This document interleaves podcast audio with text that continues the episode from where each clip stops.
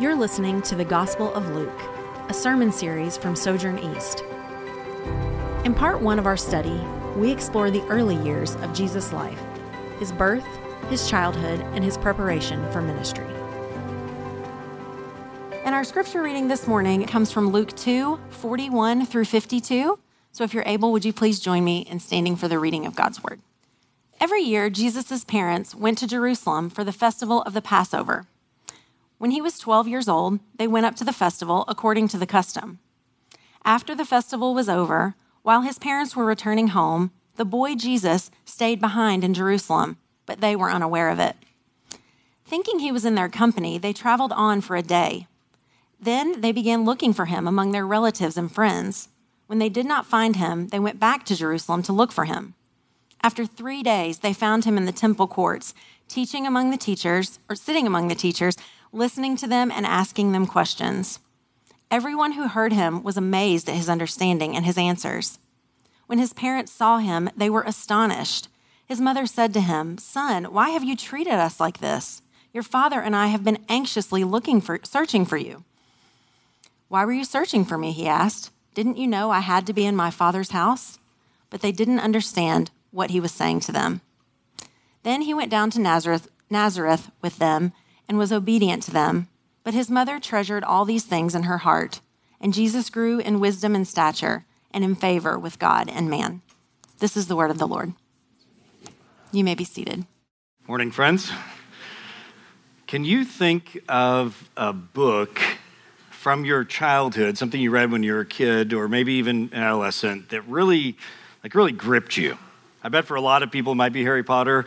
Um, for me, which is great. For me, I remember as a grade school student reading this biography of George Washington Carver and all the uses of the peanut he developed. I don't know why I remember that book.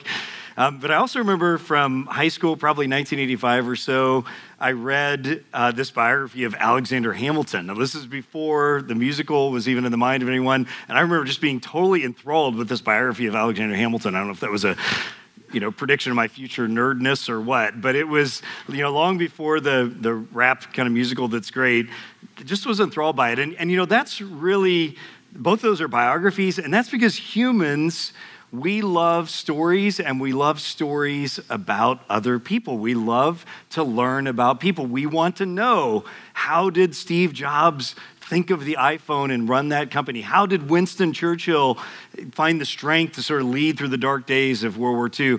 What is going on in Taylor Swift's lyrics? Like, what's going on in her story? We want to know that. And especially when somebody becomes famous and influential, we especially want to know about their childhood. We want to know what they were like, what sort of led to their greatness. And maybe it'd be you know, legendary stories like uh, George Washington. I don't know if they still tell this, but, you know, when I was growing up, you know, the story of George Washington and the cherry tree that his father, you know, it's probably just a legendary story. His father gives him a hatchet, which is a bad idea, and uh, he chops down everything, including his, his dad's favorite cherry tree, but then he's honest about it. So, those are the kind of stories that are very natural that we tell, especially about famous and influential people. And it turns out it was the same way in the ancient world in Greek and Roman culture of the first century, the time of the New Testament, they wrote a lot of biographies. They wrote a lot of stories about famous, influential people after the fact because that matters. Well, we've said it before, and we'll say it here again as we continue to preach through the Gospel of Luke. Our Gospels are biographies about the most important person in history. They're, they're more than biographies, they are theological, they're God's Word, they're revealed, they're authoritative for our lives, they change us but they are biographies. They are telling us about this most important person in history. But what's interesting about them is how little they actually tell us about Jesus' childhood. In fact, with the Gospel of Mark, which is probably the first gospel written, what's really striking about it is there are actually no stories about his childhood. It just starts right away with John the Baptist and Jesus. So I think Matthew and Luke, who were probably writing after Mark, both felt the need to tell us more, and thankfully they did. So in Matthew chapters 1 and 2, in Luke chapters 1 and 2 that we've been in for the last several weeks, you get several stories about Jesus' birth and how it came about, the miraculous elements to it. But except for our story today, no place else in the Bible, none of the other Gospels, tell us anything about the large gap between, say, Jesus' birth to around two years old and when he starts his public ministry, which is probably around age 30 or so. Nothing. There are no stories in that, which is really odd, except for this story. This story from the end of Luke chapter 2 about Jesus at age 12 is an attempt to, to fill the gap a little bit. It doesn't fill it completely, but to tell us at least a little bit about what Jesus was like in childhood. In fact, the desire for these stories meant that even though this is the only one we know is true, it's canonical or in the Bible, there in the second and third centuries, there were actually a lot of other stories that circulated about this time of Jesus' life because people wanted to know. Like there's a famous story of, of Jesus is with Joseph in the carpenter shop, and Joseph cuts the board too short, and Jesus lengthens it for him, which would be super handy, right? Measure twice, cut once, right? That's the rule. But we don't, you know, maybe there was something to it, but we don't have any no, way to know. That's certainly not in the Bible. This is the only story we have. But even though we're glad to have this story, what's interesting about it is that what it's saying and what happens in it is not entirely clear. In other words, it's not like the George Washington, the cherry tree, where it's like super easy. He did this wrong thing. He was honest. He, you know, he confessed that he did it. This story we're going to see has some mystery in it. It's got some paradox in it. And so, what I want to do today is just sort of return to this story and then just ask, what is God saying to us? Why is this story here for us? So, if you have a Bible, you can turn to the end of chapter two. We'll put the verses on the screen as well. There's a Pew Bible in front of you as well, um, which I encourage you to. It's actually good to actually look in a physical Bible because it, you can kind of see things more. But we're going to look at this story in Luke chapter 2, starting in verse 41. And again, it jumps ahead about 12, 11 or 12 years from the stories Luke has told us before. And then after this, next week, we're going to see in chapter 3, it's going to jump ahead another 18 years or so. From what we can tell, even though this is the only story from Jesus' childhood, it seems like he had a pretty normal childhood. We see in Matthew and Mark that Jesus is referred to as the carpenter's son, so they knew Joseph. He's referred to as a carpenter himself in Mark chapter 6. He the other stories of the Gospels showed that people knew him. People knew his mother, and they knew his brothers and sisters. And so there doesn't seem to be anything overly abnormal about his childhood. He was a good, faithful Jewish boy growing up in a good, faithful Jewish family. And let's look at the story again, starting in verse 41. It says, Every year, Jesus' parents went to Jerusalem for the festival of the Passover. And when he was 12 years old, they went up to the festival according to the custom. Nothing abnormal here. The Passover, which is a, one of the big Jewish holidays, occurs in the spring. That's around the same time as our Easter, and that's because Christian uh, Easter is, is celebrating uh, kind of a, a new version of the Passover. And this is one of the three big festivals that if you were a faithful Jewish person and you had the means to do it, you would want to go to actually Jerusalem to celebrate this if you could, at least once in your life. And if you could go regularly, you would. This would be kind of like wanting to go to you know Washington D.C. for the Fourth of July, or not just having a derby party at home, but actually going to the Downs, or whatever it is, going to Rome at Easter, or going to Bethlehem at Christmas, whatever it is. This is something that a good, faithful Jewish family would try to do if they could. And so in this way, this way, it's very normal actually that they take the trip uh, up to Jerusalem. And 12 years old, that's probably, you know, a, an important piece of data as well, because from what we can tell from Jewish traditions, 12 is, a, is kind of like right on the cusp of adulthood, maybe something like 17 for us or something, where at age 10, a Jewish boy can begin to seriously study Torah, God's scriptures, and the Mishnah, the teaches, teachings about it. And then at age 13, you know, different traditions a little bit within the history of Judaism, but it's probably something more like adulthood, more responsibility at that point as a young man. So he's he's right on the cusp of adulthood. So all of those verses, those two verses, nothing's really abnormal here, but something unpredictable is about to happen. Look at verse 43. So after the festival was over, while his parents were returning home, the boy Jesus stayed behind in Jerusalem but they were unaware of it. And thinking he was in their company, they traveled on for a day, and then they began looking for him among their relatives and friends. And when they did not find him, they went back to Jerusalem to look for him. And after three days, they found him in the temple courts, sitting among the teachers, listening to them and asking them questions. Now, this is kind of a weird story. And you might wonder what this is about. Is this a story about irresponsible parenting or something? But it, it does actually raise some real questions in our minds like, why did Jesus stay back and why did he think that was okay? We'll come back to that because that's actually really important. But I think the question that we can't help but ask ourselves is how in the world could they lose their kid for a whole day?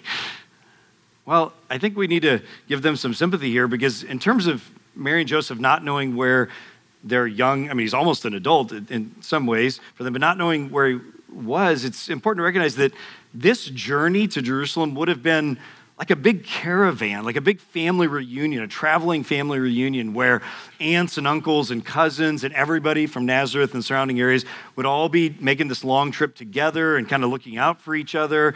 And you know, I, I, think it's very reasonable And on the way back they thought somebody he was with somebody else, and he's you know he's a young man. He, he's got some independence. I mean, I grew up in the '70s, and basically I got on my dirt bike at 7 a.m. and I didn't come home till 8 p.m. and that's kind of how it was in those days. And I think it was a you know a safer time maybe, and and they were it was a very communal kind of corporate family time. So I don't think it's really that surprising they couldn't find him. But as the evening of that first day on their trip back happened, and maybe they were setting up camp or staying somewhere, they begin to look around for him and realize he's not with anybody. I thought he was with you. I thought he was with you. Have you seen Yeshua? And the panic starts to set in. Anybody who's been a parent of teenagers, you know that 12 a.m. or their 12 midnight or that 3 a.m. moment where you begin to wonder where are they?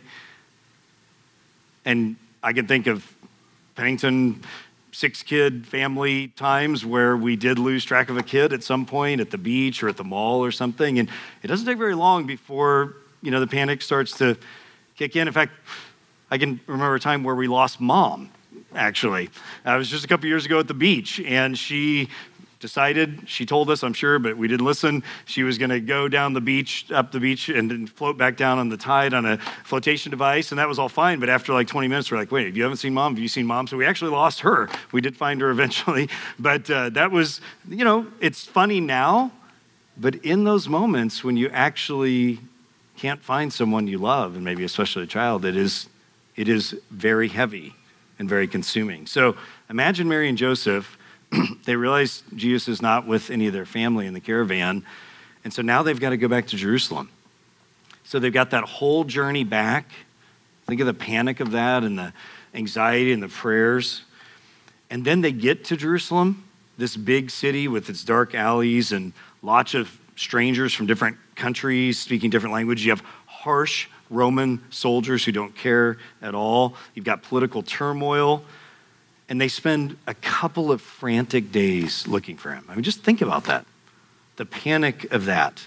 There's no texting, no way to find him, no Snapchat map they can look at him, no Life 360 where you can legally spy on your kids. If you don't know what that is, look me up, I'll tell you. No Find My iPhone, no sympathetic police force that can send out an Amber Alert. No way to print up pictures of him and staple them on every telephone pole of, you know, the long hippie Jesus knocking on the door of your heart. No way to do that. And finally, seriously, in the midst of this anxiety, they go to the last place they think they would find him. They go to the temple and they spot him there sitting with a group of Jewish rabbis, Jerusalem rabbis, the high powered intelligentsia, the, the pious religious leaders of the day, far above Mary and Joseph's humble bumpkin kind of status, and they see him sitting there talking. And all of that anxiety, that panic that they must have been feeling, I think probably explains the tone that's likely in Mary's voice. Look at verse 48. She says, When his parents saw him, they were astonished, and his mother said to him, Son, why have you treated us like this? Your father and I have been anxiously searching for you. Now, if, we hadn't just read this story or if you weren't familiar with it, I think an interesting question to ask would be how's Jesus going to respond to this? I mean, this is a very tense situation. The parents burst in full of anxiety, pretty pointed words. How would you expect a 12 year old to respond? Cue the eye rolls, maybe respond with some sass. It'd be like mom showing up at the skate park. Come over here right now, we're leaving, right? Now, Luke doesn't tell us what Jesus' tone of voice was or his facial expression, but from the whole story and from what we know and kind of what happens afterwards, it seems reasonable that Jesus actually responds with a, a calmness, a respectful attitude. But what he says is completely unexpected. Look at verse 49. Why were you searching for me? He asked. Didn't you know I had to be in my father's house? Or your translation might say, it maybe a little better, I had to be attending to my father's business. Could be translated either way. The idea is that the same idea is there that he needed to be concentrating on the things of God. And that's exactly what was happening, right? He was there with the experts in Holy Scripture, talking with them, dialoguing with them. This is what he was doing. And so for them to say, for him to say to them, Why are you searching for me? Like, what? I mean, that seems like an obvious answer. But the second question he asked them, Didn't you know that it was necessary? That question is very interesting because I think it really, if you keep reading the Gospels, you'll see that question kind of reverberates and echoes throughout the Gospels, and that the adult Jesus, when he's dialoguing with people, he's often going to say something similar. Have you not read? Do you not understand? And that is really this you know, good question that it raises for us. Could Joseph and Mary have understood what Jesus is saying? I mean, when they couldn't find him for three days, I think we'd be surprised if they if their response to that would be like, oh, you know, he's probably in Jerusalem with the rabbis, he'll just apparate home later or something. I'm sure that was not their response. It is completely understandable for them to be panicking. So, should they have known? Should they have been surprised at this story? I mean, after all, you know, 12, 13 years, 12 years later, 13 years later, a bunch of miraculous stuff had happened. And that's what the earlier parts of Luke 1 and 2 show us. If you read Matthew 1 and 2, you had Zechariah and Elizabeth had a miraculous experience in the conception of John the Baptist. You had an angelic appearance to Matthew. You had the same angel appears to Joseph in a dream we see in Matthew. The angel appears to the shepherds. They show up. These mysterious magi from the east show up at Jesus' house when he's quite young. You have this angelic warning again in a dream that they should flee so that the, so the baby Jesus is not killed along with other boys in Bethlehem. And then the text we saw last week, you have the prophecies at the dedication of Jesus in the temple. And of course, all that on top of what Mary knew her virginal conception. So, should they have understood this story? Well, kind of, but it was also 12 years earlier. And as I said, from what we can tell, he had a pretty normal childhood. He's learning carpentry alongside his father. But I think the reason they couldn't understand is because this is really the beginning of something we're going to see all through Luke and really all the Gospels that Jesus' appearance in the world is really hard to understand. There's a mystery and there's a paradox in that the things Jesus does, the things he says, the response to that, the normal, normal response to that, even by Jesus' own disciples, is misunderstanding. It's a confusion, it's cluelessness, little glimpses of understanding, but not really. And that's what verse 50, if you look at it there, it says, they did not understand what he was saying to them.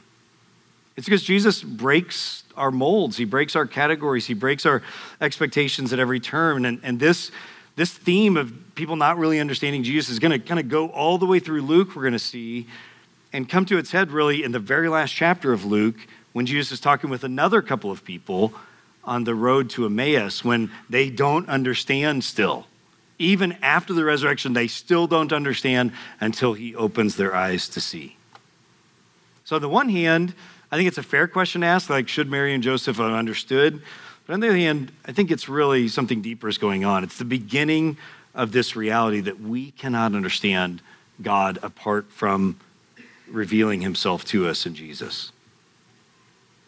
And then our story takes one more unexpected turn in the very end. After these frantic and anxious moments, what do you think Jesus might do? Like he's almost an adult now. You might think he say, Thanks, mom and dad. I got this now. I'm in Jerusalem. It was a good run. I'll take it from here. But that's not how it ends. Look at verses 51 and 52. It's maybe the most surprising thing. It says, Then he went down to Nazareth with them and was obedient to them. But his mother treasured or maybe pondered all these things in her heart. And Jesus grew in wisdom and stature and in favor with God and man. Have you ever read those verses? it's kind of unexpected. Jesus, after this amazing statement, did you notice the contrast? Mary says, Your father and I have been looking for you. And he responds, I had to be about my father's business. He obviously makes a contrast there between Mary and Joseph and God his father.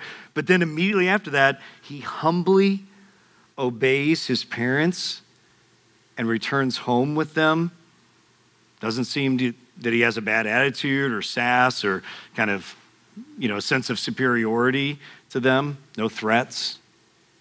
Mary ponders these things, probably again, not so much uh, treasures them like she made a scrapbook. Kids will say the darndest things or something, but more like, as it says, she didn't understand really what was going on. She's pondering these things. All that had happened to her for the last 13 years, she's still trying to figure out.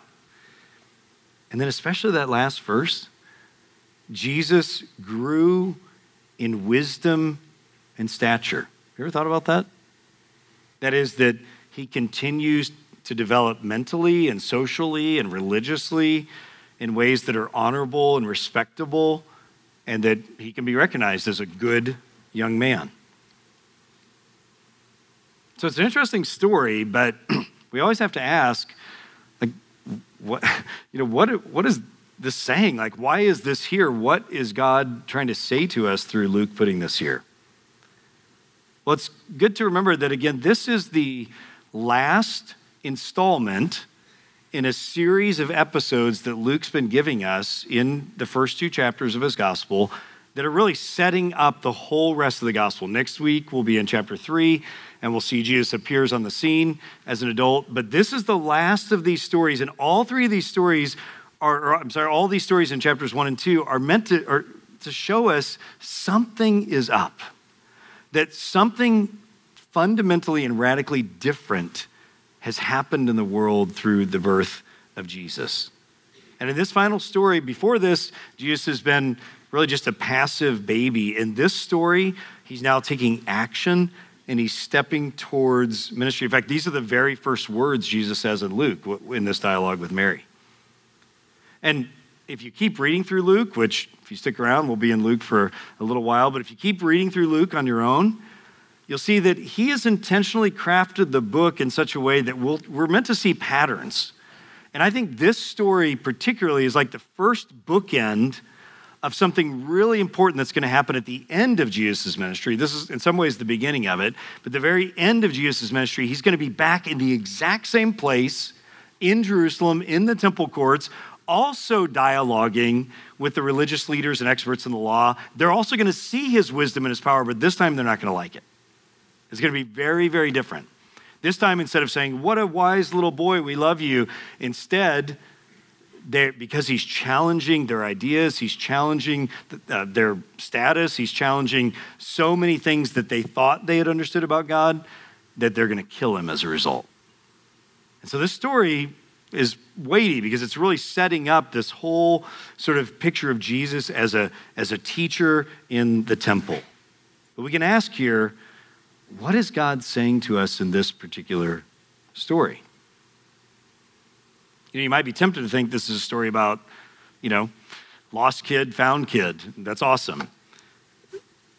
But there's something far deeper going on, and, and you have to really pay attention to the tension and pay attention to the dialogue. Like, what? It's not just about a kid that was lost and found. There's something that happens in that dialogue between Jesus and Mary. And, and here's what I think it is I think Luke is inviting us to ponder something.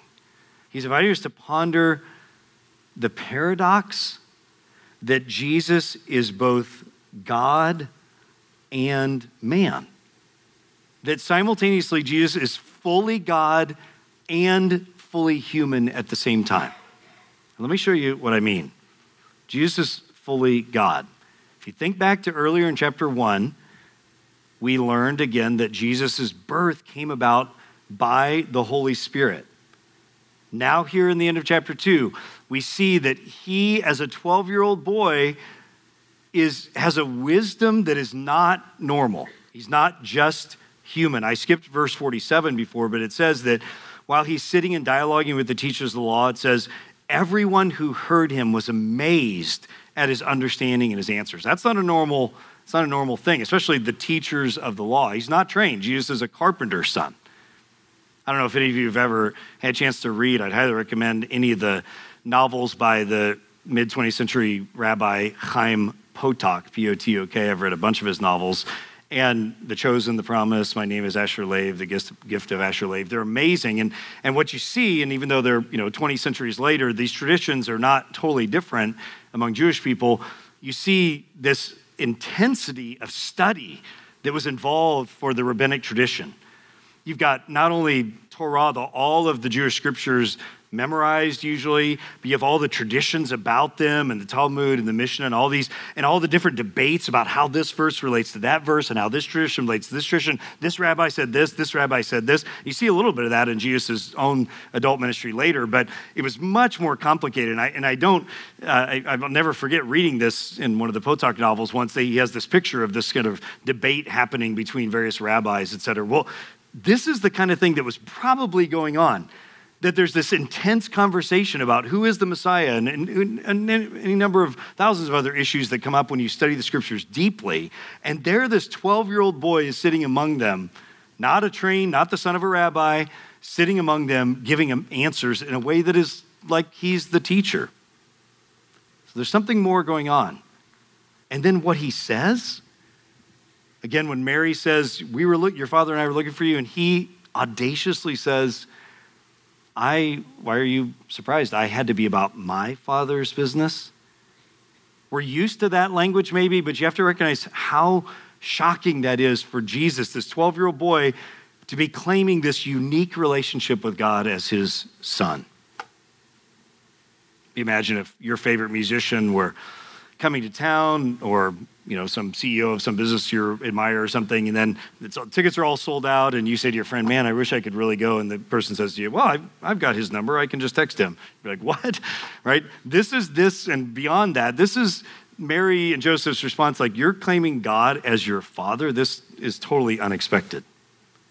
And friends this is getting at this absolutely central reality of christianity of the incarnation that central to Christianity is the truth and the claim that, that whatever else you think about Christianity, it is claiming that God has actually become a person. He's become an incarnate in the flesh person. There's a mystery there, there's a paradox to it. As John 1 says, no one has ever seen God or fully explained God, but, but now Jesus is that. John 1 also says that the Logos, the very breath, the Word of God, has now taken on flesh. This Logos that was with God in the beginning and was God has now become a person. This is absolutely at the heart of the Christian message. So, Hebrews 1 tells us that Jesus is the exact representation of God on the earth. You can't say that about any other person or any other idea. So, Jesus is more than a prophet, he's more than a teacher, He's more than a rescuer, a leader, a shepherd. He's all a king. He's all those things, but he's more. And this is why the gospels are so important and always have been for the church because they particularly show us that Christianity is not just a new set of ideas or just an updated explanation of Torah. It is actually about the incarnation. It's actually about God becoming a person. And I think that this is it's not the only place Luke's going to talk about this, but he wants us to understand that this spirit begotten Son of God is of the same essence of God himself. He is divine. Now, for some of you here today, you might say, well, that sounds like old news. Some of you may say, that sounds crazy, it's irrelevant. That's why our faith is called Christianity, because again, it's centered on a person who is Jesus Christ. And I think what Luke wants us to understand, and I think what God wants us to understand today, that that reality is so weighty that it's like an explosion of light that makes everything else pale in comparison. All of our pride, all of our little plans and pettiness, all of our high thoughts of ourselves or our sense of shame, whatever else consumes your thoughts and my thoughts and our affections and our energy, it's just a stale drop of water compared to the ocean of the Son of God entering the world. Imagine right now if those doors opened and in strolled a 655 pound striped Siberian tiger, all 10 feet of muscle and teeth and fur.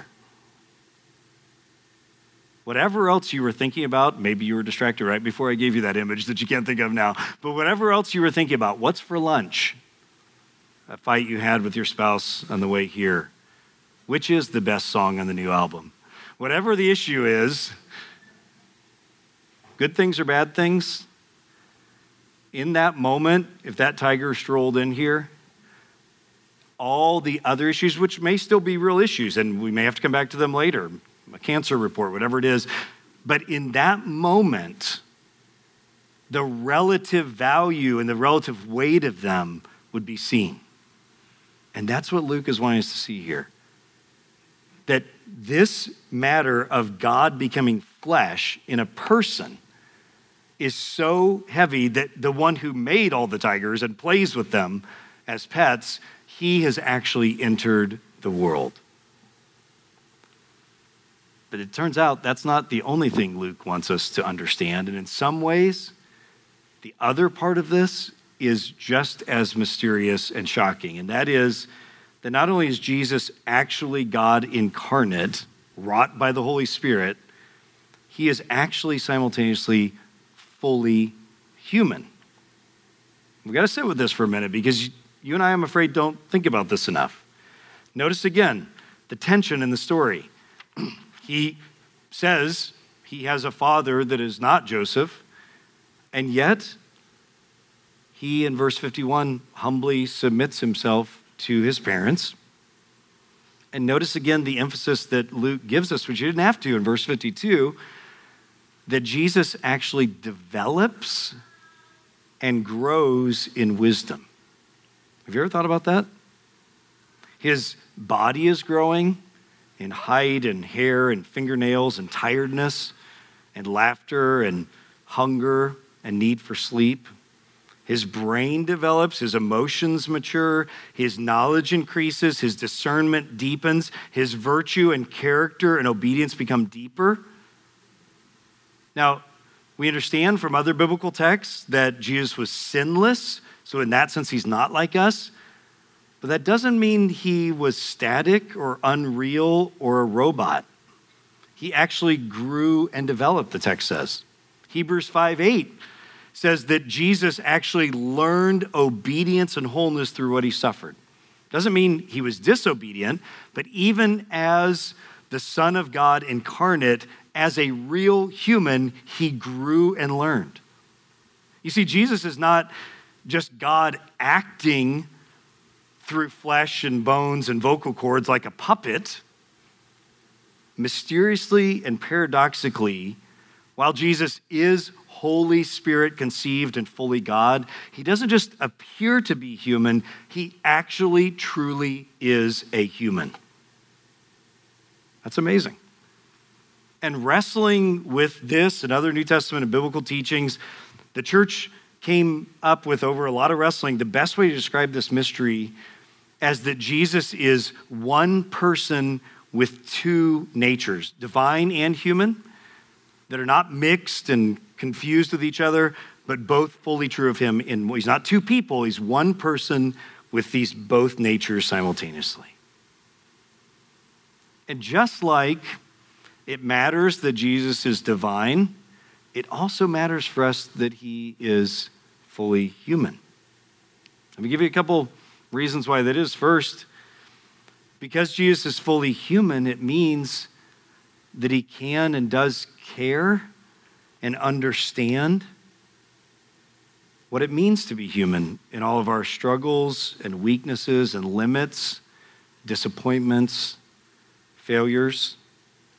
If you think I'm making that up, look at one of my favorite passages, Hebrews chapter 4 says this For we do not have a high priest, that is Jesus, who's unable to empathize with our weaknesses, but we actually have one who's been tempted in every way and tested, we could even say, just as we are, yet he did not sin. And look at the implication of this. Let us then approach God's throne of grace with confidence so that we may receive mercy and find grace to help us in our time of need. Do you, do you really believe that?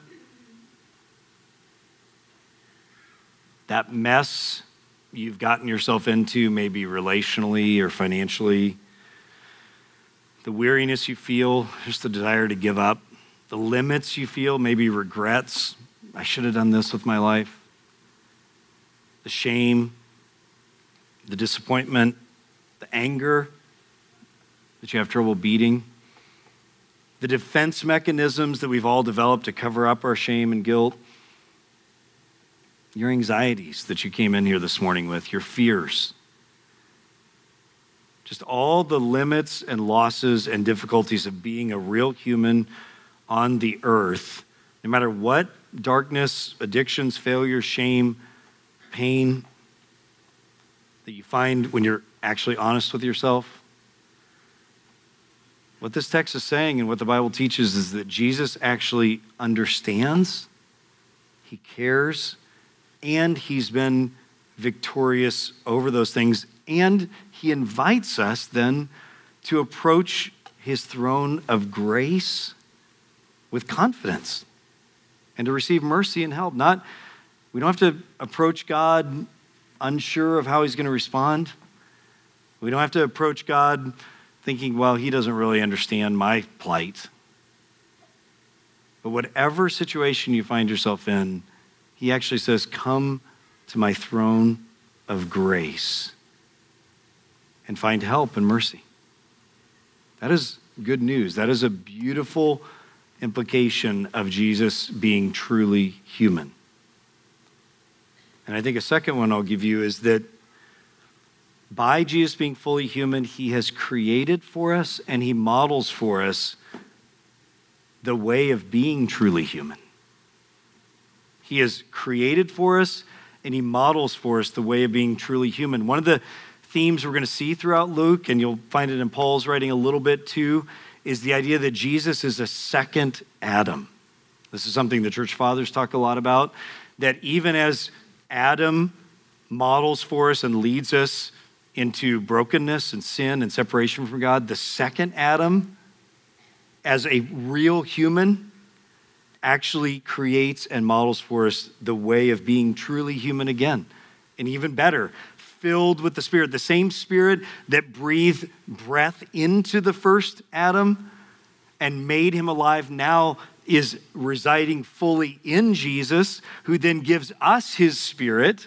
And you see this work out in the rest of the New Testament and Luke's follow up volume, Acts, and others, so that we might live in the world differently, that we might actually become what we are supposed to be in relationship to God. You see, the message of, the, of Christianity and the message of the Bible is more than the reality and the possibility that our sins could be forgiven. It is that. That's foundational. But the message of the gospel and the message of the Bible is much bigger than that. That by the power of God's Spirit now in us, that is bestowed, the triune God is bestowed upon all those who follow Christ, by that power of the Spirit, we can actually live differently in the world in ways that are marked by thriving and peace and contentment and joy and fruitfulness even in the midst of brokenness, even in the midst of our sin, even in the midst of tears and failures and frustrations. You see, Jesus didn't just die for us, He lived for us. He modeled and created a new way of being human fully. I'm very fortunate to have relationship with a lot of like real theologians. So whenever I'm wrestling with text, I'll often call up a theologian friend of mine and speaking to one of them this week named Mike. And, you know, I just thought what he said was so helpful. He talks about how we often think of, of holiness just in a negative sense of like not sinning as passive, not doing bad. And that's true. But he points out that this story that we have highlights that Jesus, Jesus' holiness and wholeness, he actively obeys, he trusts the Father, he does God's will, he grows as a human. That Jesus doesn't just stay free from sin, which he does, but he is actually perfected through sorrow and suffering and limits and losses. He doesn't just die for us, he lives for us. And that now enables us to by the power of his same Spirit, to live differently, to have the fingerprints of the Holy Spirit increasingly in our lives of love and joy and peace, patience, kindness, gentleness, faithfulness, and self control. And you see, taken together, this paradoxical truth, and there's a mystery here, we can't figure it all out, of Jesus' full divinity and his full humanity, friends, it's exactly what you and I need. Because if Jesus were God but not human, our relationship with God would still have kind of a layer of separation between it. We could use some cultic system or some ideas and rules to follow, and we may do that sincerely, but if Jesus were God but not human, he wouldn't really, in the same sense, be able to be a model and to create a new way of humanity for us. But if Jesus were human but not God, then he couldn't bring us new life.